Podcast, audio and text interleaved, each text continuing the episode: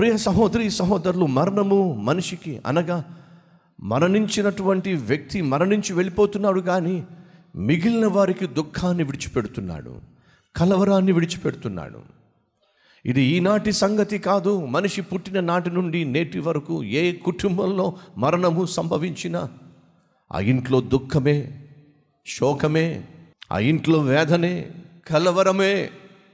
అయితే దేవుని దూత ఇస్తున్న సందేశము శాంతి సందేశము. ఏమిటది? యేసు మరణించిన వార్త అందరికీ తెలుసు. కళ్ళారా చూసినటువంటి ఆ స్త్రీలు యేసు యొక్క శరీరానికి సుగంధ ద్రవ్యములు పూయాలని చెప్పి వస్తే వారిని చూసి దేవుని దూత సెలవిచ్చిన సందేశం ఏంటో తెలుసా? మీరు కలవర పడకండి. భయపడకండి. ఏడవకండి. కన్నీళ్ళు కార్చకండి. ఏడవద్దంటావేమిటయ్యా? కన్నీళ్ళు కార్చవద్దంట అంటావేమిటయ్యా? కలవర పడవద్దంటావేమిటయ్యా? యేసుక్రీస్తును పొట్టన పెట్టుకున్నారయ్యా. యేసుక్రీస్తును చంపేశారయ్యా. యేసుక్రీస్తు చనిపోయాడయ్యా. ఏడవద్దంటావేమిటి? ఎస్ ఏడవలసిన అవసరము లేదో. ఏ? ఎందుకని? యేసుక్రీస్తు శిలువలో వేలాడుతున్నప్పుడు ఏడు మాటలు పలికాడు. ఆ ఏడు మాటల్లో ఆరవ మాట మీకు జ్ఞాపకం ఉందా? సమాప్తము. ఆయను యేసుక్రీస్తు పలికిన ఆరో మాట సమాప్తమాయను సమాప్తమాయను. ఎప్పుడైతే యేసుక్రీస్తు సమాప్తమాయను అని చెప్పన్నాడో అర్థమయ్యే భాషలో నా పని అయిపోయింది.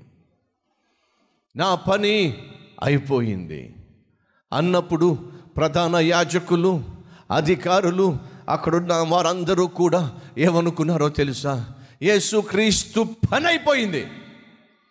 యేసుక్రీస్తు పని అయిపోయింది. దయచేసి గమనించండి యేసుక్రీస్తు పని అయిపోలా. యేసుక్రీస్తుకు తండ్రి అప్పగించిన పని పూర్తయిపోయింది. అది యేసుక్రీస్తు చెప్పింది. కానీ వారు అనుకున్నారు యేసుక్రీస్తు పని అయిపోయింది. ఇక ఈయన పని అయిపోయింది. శుక్రవారం యేసుక్రీస్తు చనిపోయినప్పుడు అందరూ అనుకున్నారు యేసుక్రీస్తు పని అయిపోయిందని కానీ ఫ్రెండ్స్ వారు ఒక సత్యాన్ని మర్చిపోయారు. ఏమిటది? నేను తిరిగి లేస్తాను అని ప్రభువు చెప్పిన మాట మర్చిపోయారు. శుక్రవారం వచ్చింది దుఃఖాన్ని తెచ్చింది. శుక్రవారం వచ్చింది కన్నీళ్ళు తీసుకొచ్చింది. శుక్రవారం వచ్చింది వారి జీవితాల్లో కలవరాన్ని పుట్టించింది. కానీ వారు మర్చిపోయారు. అధికారులు మర్చిపోయారు. ఆత్మీయులు మర్చిపోయారు. ఏమని? శని ఆదివారము రాబోతుందని. ఆదివారం రానే వచ్చింది. ఆదివారం రానే వచ్చింది. ఆదివారము పెందలక్కడనే ఇంకా చీకటిగా ఉండగానే యేసు చెప్పిన ప్రకారము మరణమును గెలిచి తిరిగి లేచాడు. అందరూ అనుకున్నారు శుక్రవారంతో యేసుక్రీస్తు పని అయిపోయిందని కానీ వారికి తెలియదు ఆదివారము రాబోతుందని. ఆదివారము వచ్చినప్పుడు యేసు మరణాన్ని గెలిచి తిరిగి లేస్తాడని మర్చిపోయారండి. నా ప్రభువు ఆయన చెప్పినట్టుగానే తిరిగి లేచాడండి. శుక్రవారము దుఃఖము. ఉన్నారా ఈరోజు మన మధ్య ఎవరైనా? దుఃఖములో ఉన్నవారు? వేదనలో ఉన్నవారు? కన్నీటి లోయ గుండా వెళుతున్న వాళ్ళు నా పని అయిపోయింది అనుకుంటున్న వారు ఇక నేను చేయగలిగింది ఏమీ లేదు అని చెప్పి దుఃఖిస్తున్న వారు మన మధ్య ఎవరైనా ఉన్నారా? అయితే మీకు శుభవార్త. ఏమిటా శుభవార్త? యేసుక్రీస్తు జీవితంలో కూడా అనేక మంది అనుకున్నారు శుక్రవారము ఆయన పని అయిపోయింది. ఇంతటితో కథ ముగిసిపోయింది అనుకున్నాను నీ జీవితంలో కూడా నువ్వు అనుకుంటున్నావేమో నా కథ ముగిసిపోయింది నా పని అయిపోయింది. ఇక నేను బ్రతకడం కష్టం. ఇక నేను ఉద్యోగం సంపాదించడం కష్టం.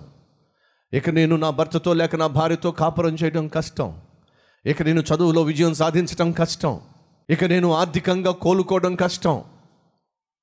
ఇలా నీ జీవితంలో నా పని అయిపోయింది అనేటటువంటి పరిస్థితి గుండా నువ్వు వెళుతున్నట్లయితే నీకు శుభవార్త ఏమిటది? ఆదివారం రాబోతుంది. అనగా నీ కన్నీటిని దేవుడు నాట్యముగా చేసే రోజు రాబోతుంది. నీలో ఉన్న భయాన్ని నీలో ఉన్న దిగులును నీలో ఉన్న కలవరాన్ని కొట్టివేసే రోజు రాబోతుంది. యేసుక్రీస్తు ఆదివారం తిరిగి లేచాడు. దేవుని దూత సెలవిస్తున్న సందేశం ఏంటో తెలుసా? శాంతి సందేశం. ప్రశాంతంగా ఉండండి. దిగులు పడవలసిన అవసరం లేదు.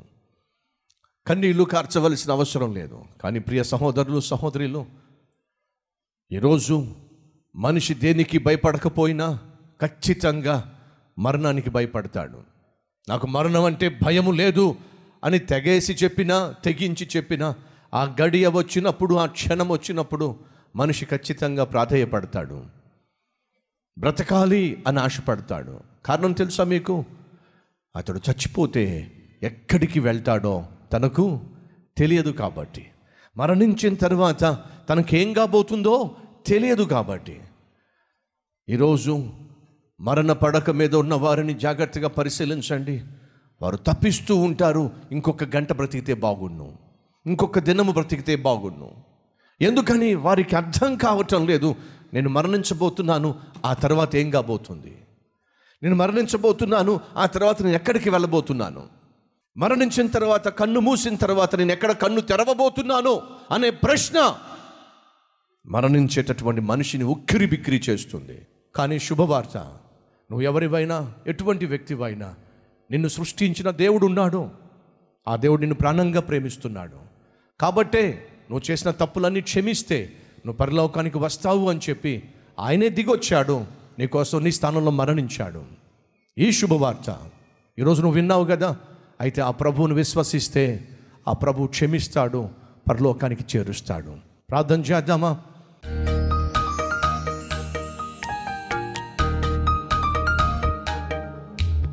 పరిశుద్ధుడు అయిన తండ్రి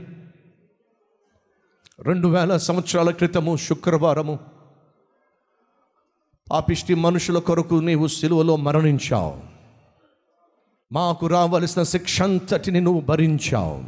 మనిషి చేసిన తప్పును బట్టి మనిషికి శిక్ష రావలసిందే. ఆ శిక్ష నీ మీద పడింది.